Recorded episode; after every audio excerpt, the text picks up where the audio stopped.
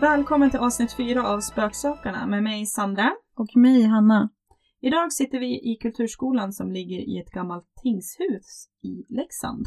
Ja, det här tingshuset är ju då från 1918 och vi är helt ensamma här idag.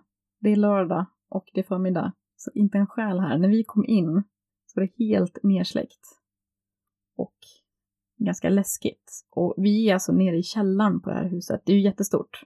Ja. Så vi, vi sitter ju nere i källaren och nu börjar du kika ut här. Det. Ja, men det gick förbi någon. så vi är nog inte så ensamma snart. Okej, okej. Tänk om någon skulle komma in här genom dörren nu. Ja, du vet, jag hade ju bajsat knäck. Ja, jag med. Så att vi är lite, lite on the edge nu för att vi Mm. själva vi är nere i källaren, vi är ett stort gammalt tingshus och vem vet vad som vandrar i de här korridorerna. Och vi ska just prata om hemsökta platser runt om i Ja. världen idag också. Precis. Vi ska prata om hemsökta platser runt om i världen och vi har hittat massor med läskiga platser. Jag själv har varit i Borgvattnet till exempel som ligger i Jämtland här i Sverige. Men det tänkte jag berätta lite mer om lite längre fram i avsnittet. Mm. Och jag var för några år sedan på en spökvandring i Edinburgh. Och alltså, det var intressant just den historiska aspekten av det hela. Men det var ju mitt på dagen och det var mycket turister och det var så här, ja, det var inte så spökigt liksom. Nej. Det var mest historia Mm. som var ganska intressant. Ja. Men innan vi kör igång så skulle vi önska att ni går in på Instagram eller Facebook och söker upp Spöksökarna och följer oss. För där lägger vi upp lite bilder och annat smått och gott från våra resor och ja, lite bilder som har med avsnitten att göra. Och vi skulle även vara glada om ni lämnar en recension på iTunes också så att podden syns och så att vi kan förbättra vårt arbete med podden. Precis, Tack så jättemycket! Nu kör vi väl igång Hanna. det gör vi.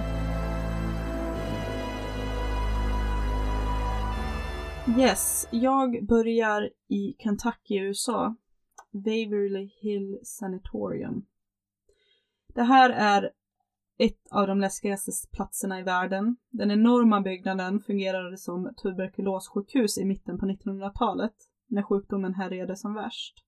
Det sägs att sammanlagt 63 000 patienter dog på inrättningen och att man skyller den höga dödssiffran på att man har gjort felbehandlingar och utfört tvivelaktiga experiment.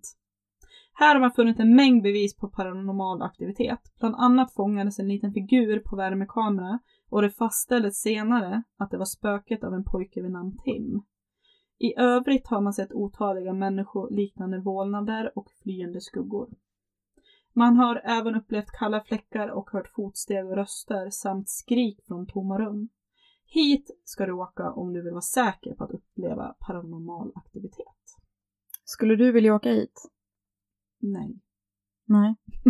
Jag har hört om ett tuber- tuberkulossjukhus i Falun. Mm. Ett gammalt sanatorium som eh, de ska göra om till bostäder. Jag kan tänka dig spökerierna som kommer vara där. Ja. Där ska vi inte hyra någon lägenhet. Nej. Vi åker vidare i världen. Vi åker till The Tower of London i England. The Tower of London anses av många vara en av Storbritanniens mest hemsökta platser. Byggnaden har en 900-årig historia fylld av tortyr och avrättningar. Det har rapporterats en hel del om paranormal aktivitet i tornet, men den mest kända vålnaden sägs vara den av Anne Boleyn, fru till kung Henry VIII, som halshöggs 1536. Hennes huvudlösa kropp har setts vandra i korridorerna. Besökare har också sett två små barn som går omkring i sina nattskjortor med skrämda ansikten. Det sägs vara två prinsar som fastställdes vara oäktingar och sedan dödades mitt i natten av sin farbror. Två barnskelett hittades senare under trappan i tornet.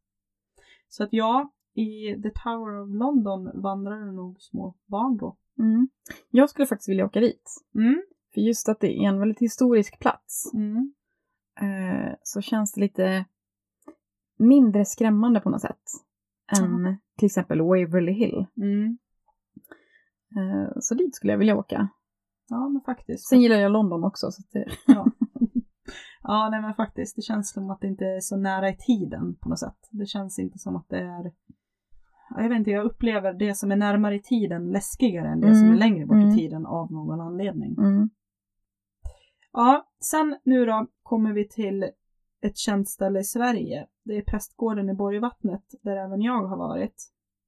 Den här platsen sägs vara den plats där det spökar mest i Sverige. Prästgården byggdes 1876, men det var inte förrän 1927 som det började rapporteras om spökerier på platsen. När pastor Erik Lindgren flyttade in på gården 1945 började han föra dagbok över sina spökupplevelser. Han rapporterade exempelvis om hur han regelbundet kastades ur sin fåtölj av en osynlig kraft. Numera fungerar prästgården som pensionat och de gäster som klarar av att stanna hela natten belönas med ett diplom. Dock är det många gäster som flyr hals över huvud mitt i natten och vägrar återvända ens för att hämta sina tillhörigheter.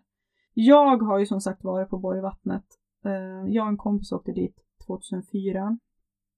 Eh, jag bor då i Leksand som ligger i Dalarna och Borgvattnet ligger uppe i Jämtland så det är ju inga dryga 4-5 timmar i bil, enkel väg. Eh, så vi åker dit och när vi kommer fram så det är ju liksom ingen trevlig syn du möts av. Det är ganska man kallar det, tragisk uppsyn när du kom fram dit. Ja, de bilder jag har sett av det här stället så ser det ju väldigt kargt kallt ut. Mm. Det ser ju inte speciellt välkomnande ut. Nej, så upplevde vi också det. Och på den här tiden, runt 2004, så åkte man och hämtade upp en nyckel och då i samband med det betalade en avgift, jag tror det var typ 200 kronor för en natt. Det var jättebilligt. Uh, och så åker vi dit och så parkerar vi bilen och så sitter vi i bilen och vi bara, alltså jag vet inte om jag törs gå ur. Och, men vi gjorde det till slut i alla fall och gick in. Och vi blev då tilldelade det blå rummet. Och i det här rummet så sägs det att möbler blivit flyttade och dragna över golvet, barngråt har hörts. Även tecken har folk blivit avdragna mitt i nätterna. Sängar och lakan har blivit flyttade trots att ingen har varit i huset. Så att det har ju hänt lite i det där rummet. Men vi satte oss i alla fall i samlingsrummet där tvn stod och helt plötsligt så slås tvn på fast den var av. Och det var ingen som rörde tvn. Och där och då så sprang vi ut i ren panik. Och stod ute på gården och hade ångest och vågade inte gå in igen och vi hade alla våra grejer där inne och kände att vi måste ju gå in. Så till slut så gjorde vi det, gick in igen och så gick vi runt i huset och ja, smög runt där och var livrädda. Och sen till slut så kände vi att vi kommer inte kunna sova här. Hur ska det här gå? Alltså bara känslan inne i det huset var så tryckande så att man... Det var så läskigt bara att vara där. Mm. Så att vi packade in i bilen och åkte hem igen fyra, fem timmar. Så ni, ni körde fem timmar, var där i en halvtimme, så körde ni hem igen? Ja, ungefär så. Okej.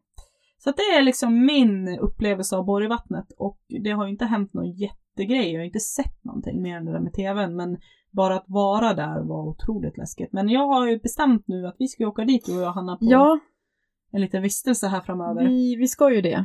Och jag känner väl att det kommer vara skitläskigt. Verkligen. Ja. Ehm, vi får ju åka dit på sommaren. Ja, När det är ljust. Ja.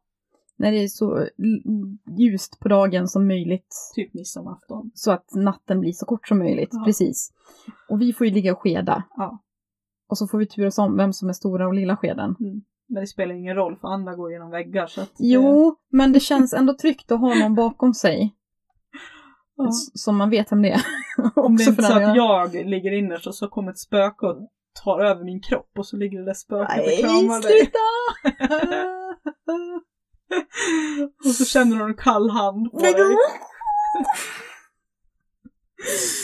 Ja, Jag blir helt tårögd när jag bara tänker på det. ja, eller hur? Jag med. Mm. Nej, så att eh, Borgvattnet, det är ju en upplevelse, helt klart. Men om vi söker oss utanför Sverige nu då och så går vi till Ancient Ram Inn som ligger i England. Det här sägs vara det mest hemsökta huset i hela Storbritannien. Kanske i hela världen. Pensionatet sägs ha en mörk historia av barnoffer, djävulsdyrkan och onda andar, vilket sägs ligga bakom alla hemskheter. När huset fungerade som pensionat flydde ofta gästerna även härifrån mitt i natten, då de såg vålnader inne på rummen, de blev petade på eller dragna av osynliga krafter, hörde röster samt påstod att det låg en generell känsla av ondska över platsen. När den nuvarande ägaren tillbringade sin första natt i huset 1968 kände han en kraft ta tag i hans arm och släpa honom ur sängen genom hela rummet. Än idag påstår han att det sker massa otäcka fenomen innanför bostadens väggar. Alltså det där med att bli tagen i Mm. och släpad genom rummet. Mm. Även det här med Borgvattnet. Att den här eh, pastorn blev kastad ur sin fåtölj. Mm. Det måste vara så sjukt obehagligt att bli tagen på. Ehm, för, för jag känner ju det här att när jag ser något som kommer mot mig Mm. eller en skugga som rör sig. Det är ju skitläskigt Mm. fortfarande. Men just det här att du blir, någon rör vid dig. Mm. Som du inte vet vad det är. Precis. Det måste ju vara så, åh, det, åh. Tidernas bästa skräckfilmer det är ju Paranormal Activity enligt Mhm. mig. Mm. Jag har aldrig varit så rädd någon gång som när jag tittar på dem och speciellt första filmen. Alltså, bara den här anspänningen av att se den där kameran rulla och man inte vet när det ska hända. Och så Mhm. liksom, ja usch. Ja, Jag, jag tycker den är fruktansvärt obehaglig också. Vi måste titta på den snart Hanna. Ja, vi måste väl det. Mm. Vi får bunkra upp med typ massa kuddar och filtar och götta och lite vin också. Ja, Så vi trubbar av oss lite grann. Bara av de värsta känslorna. Precis, och så kollar vi på hur många finns det nu, Paranormal Activity? Hur många filmer finns det? Ja, Det måste finnas fyra, fem i alla fall. Ja, Men den första är ju bäst. ja som det brukar vara. Mm. Och den är as piss läskig. Mm. Så att ja, nej, jag vill inte uppleva att någon drar mig genom ett rum känner jag. Nej. Och då blir jag lite så här, tittar man på typ paranormal activity, då känns det lite grann som- att man jinxar det. Att snart kommer det hända mig.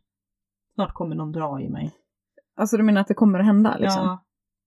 Så att man sitter och myser i händelsen och sen Mm. så händer det själv sen. Jag, jag hade ju väldigt svårt för att gå och lägga mig efter jag hade sett den filmen. Ja, man håller ju gärna fötterna innanför täcket i alla fall. Ja.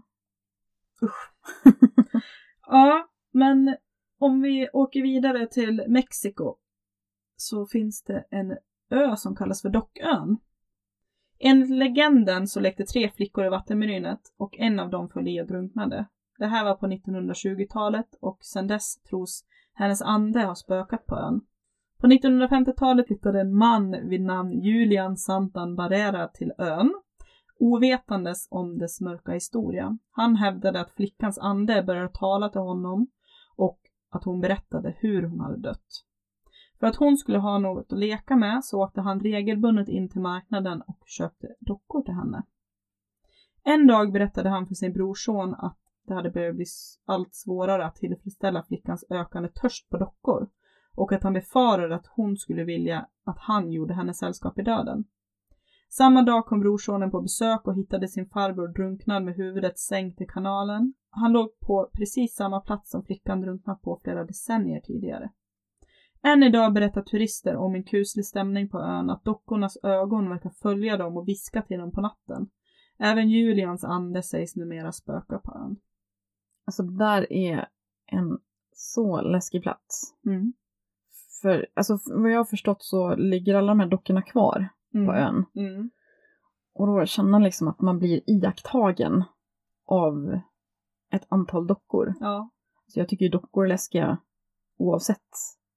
Speciellt sådana här porslinsdockor. Ja, jag, jag är ingen fan av dockor och då har jag fyra barn som tack och lov inte leker med så mycket dockor så att Mm usch. De är, de är läskiga. Ja, verkligen.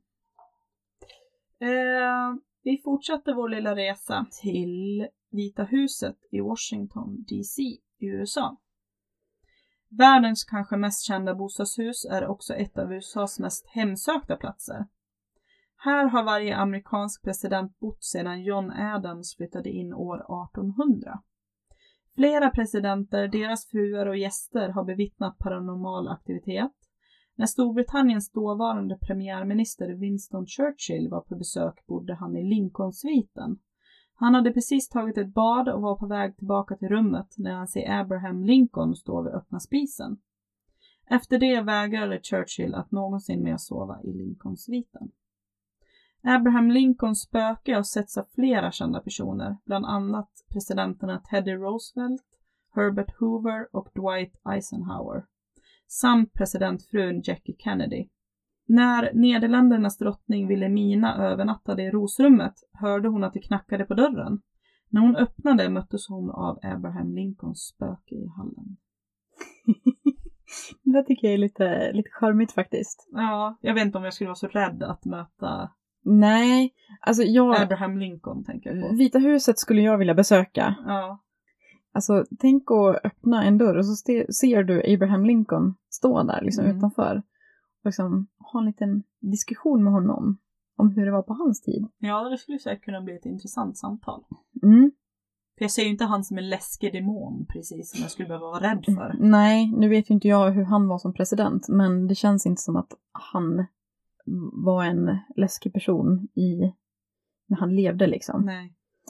Eh, så jag tycker, det, jag tycker det är lite charmigt. Ja, faktiskt. Jaha, Hanna, var ska du ta oss då? Ja, vi ska till Frammegården i Värmland. Och eh, det är en gård som härstammar från 1700-talet. Och det sägs att det är byggt på en gammal avrättningsplats för häxor. Även många gamla och obotligt sjuka ska tillbringat sina sista dagar här.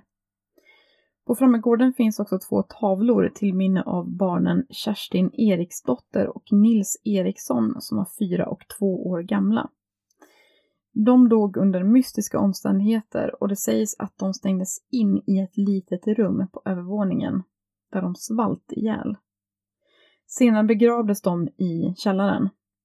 Personer som har besökt gården säger sig ha hört gråtande barn, knackningar i väggarna och steg som de inte kan förklara. Mm. Vad säger du, skulle du vilja besöka Frammegården? Ja, men eh, jag känner väl att det skulle jag nog faktiskt kunna göra. Det känns lite harmlöst ändå. Även om man, det är gråtande barn så skulle jag nog ändå kunna tänka mig åka dit. Mm. Jag har inga barn, men när jag hör barn så får jag lite ont i själen. Mm. Alltså gråtande barn mm. gör mig otroligt ledsen. Mm. Så jag skulle nog tycka det var väldigt, väldigt jobbigt om jag skulle höra de här barngråten. Och inte kunna trösta. Men precis. Mm. Eh, så jag, jag, jag tycker det verkar lite obehagligt. Men jag får ingen, jag får ingen, eh, vad kan man kalla det, jag får ingen, jag känner mig inte så rädd. Som jag skulle kunna känna om till exempel, alltså jag tycker, ja, jag vet inte, kanske. Mm. Sen har vi då Torpa stenhus. Det ligger i Tranemos kommun, några mil utanför Borås. Och det är då ett av Sveriges bäst bevarade medeltidsborgar från 1400-talet. Och här finns det då ett antal spöken och spökfenomen. Och det är den grå frun, den inmurade flickan, Torpas vita hästar, greve Gustav Otto Stenbock och lille Gustav Stenbock.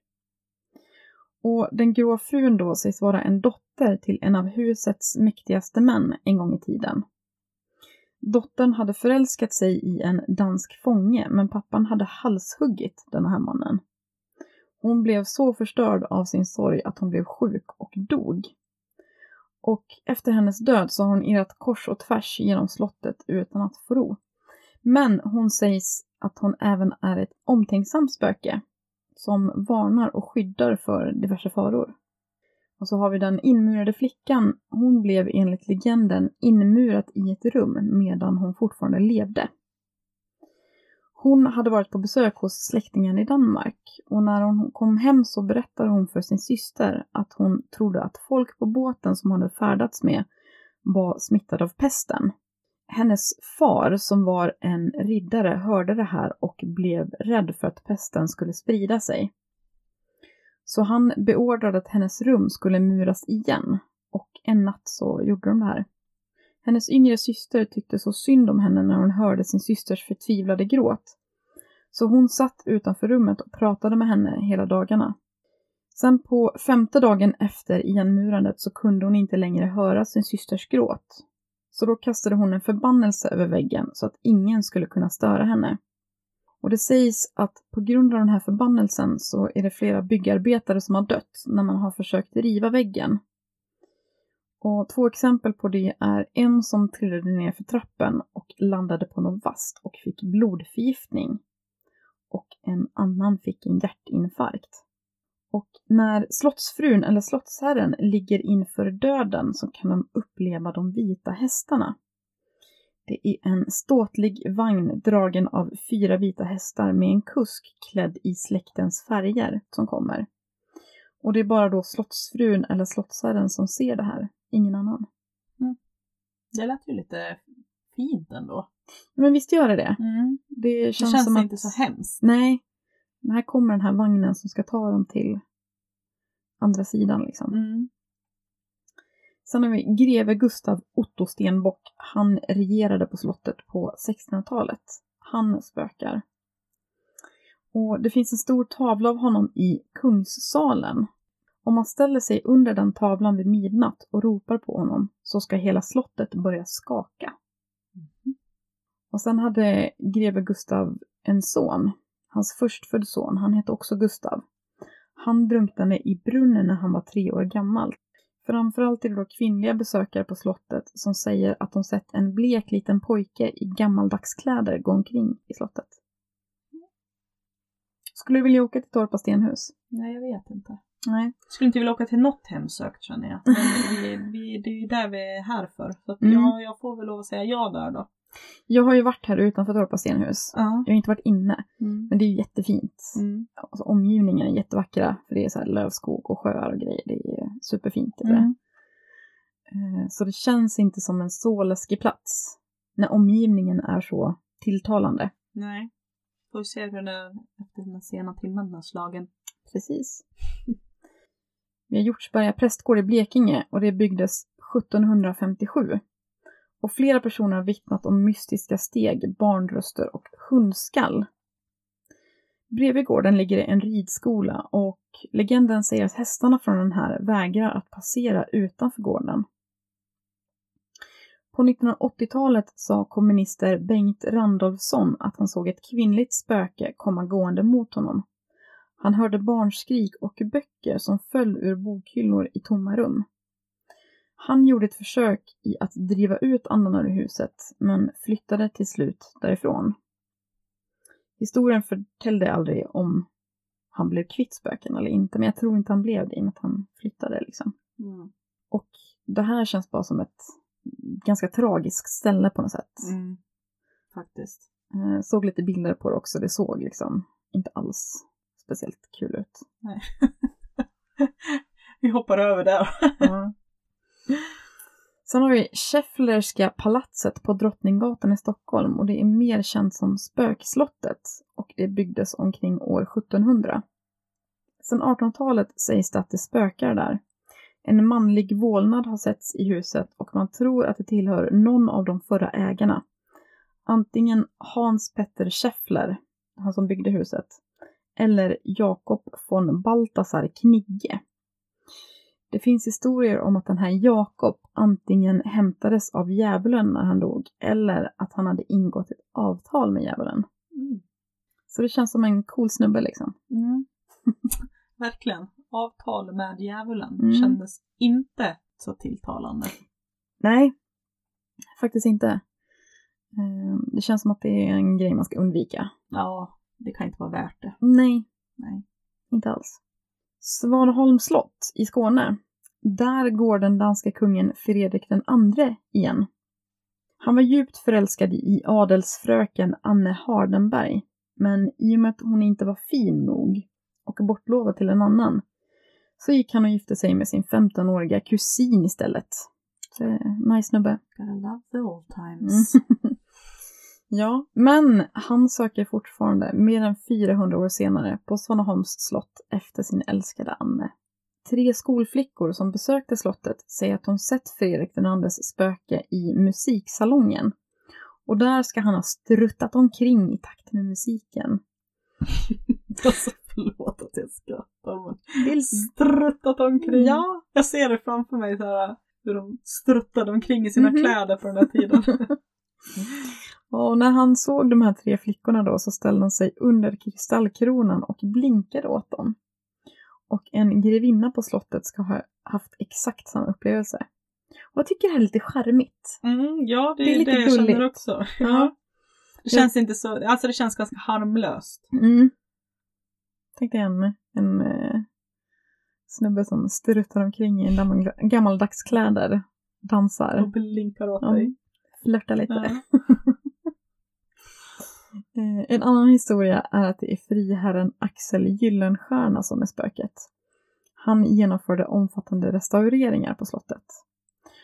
Och de flesta då föredrar det här spöket, vem det nu än är, mm, i och med att ett av spökena som hemsöker Svaneholms slott är allt annat än behagligt. Och det är den håriga mannen. Alltså, ja. Och den håriga mannen håller till här och han sträcker fram sin håriga arm från under sängen. Alltså, det är ju min mardröm att jag går och lägger mig och någon tar tag i mina fötter under sängen. Jag är ju den som hoppar upp i sängen, fortfarande 34 år gammal. Ja, jag eh, är några år äldre än dig och jag gör fortfarande samma, samma sak så det kommer nog alltid sitta i. Nu har jag så mycket grejer under sängen Ja. så min teori är då att det kommer inte vara någonting under min säng Nej. för de får inte plats där. Nej, För jag har mycket annat det är en bra, bös där liksom. det är ett bra sätt att skydda sig på. Mm. Jag har hört att det inte är bra för energierna i rummet. Men jag skiter i det. Att ha för mycket grejer. Under sängen ja. Jaha. Men jag skiter i det. Men det måste ju ett spöke ha kommit på. Att det ska vara så. Så att man inte lägger saker under sängen så att de faktiskt får plats. Så de kan skrämma en. Ja. Nej, men tänk dig att du ligger i sängen och så ser du bara en hårig mans arm som kommer liksom fram Mm. och bara tar tag i dig. Nej, jag vill inte. Spännande resa vi gjorde. Ja, Mm. det finns, det här är ju bara några få ställen i världen som det spökar på. Det finns ju så otroligt många fler. Mm. Det här är väl de mest, några av de mest kända ställena Mm. i världen som det spökar på. Så nu har vi fått lite idéer på vart vi kan åka. Mm, Det känns bra inför vår framtida spökjakt. ja, faktiskt. Mm. Och vi ska ju snart iväg på en till liten spökresa. Mm. Det blir nog eh, till nästa avsnitt. Mm. Så ni får uppleva det. Och vi får uppleva, hoppas jag, någonting. Någonting borde vi se på den platsen. Mm. Ja, eh, tack så jättemycket för att ni har lyssnat på oss. Verkligen, supertack. Mm. Hör av dig till oss med dina egna berättelser. Du kan mejla oss på spoksokarna.gmail.com eller på Instagram spoksokarna podcast och sprid ordet framför allt. Ja, dela med er av våran podd. Du känner säkert en eller två som gillar spökhistorier lika mycket som du gör och vi gör. Precis. Precis. Ja, tack så jättemycket. På återhörande. Ha det så gott, hej då! Ha det bra. Hej då.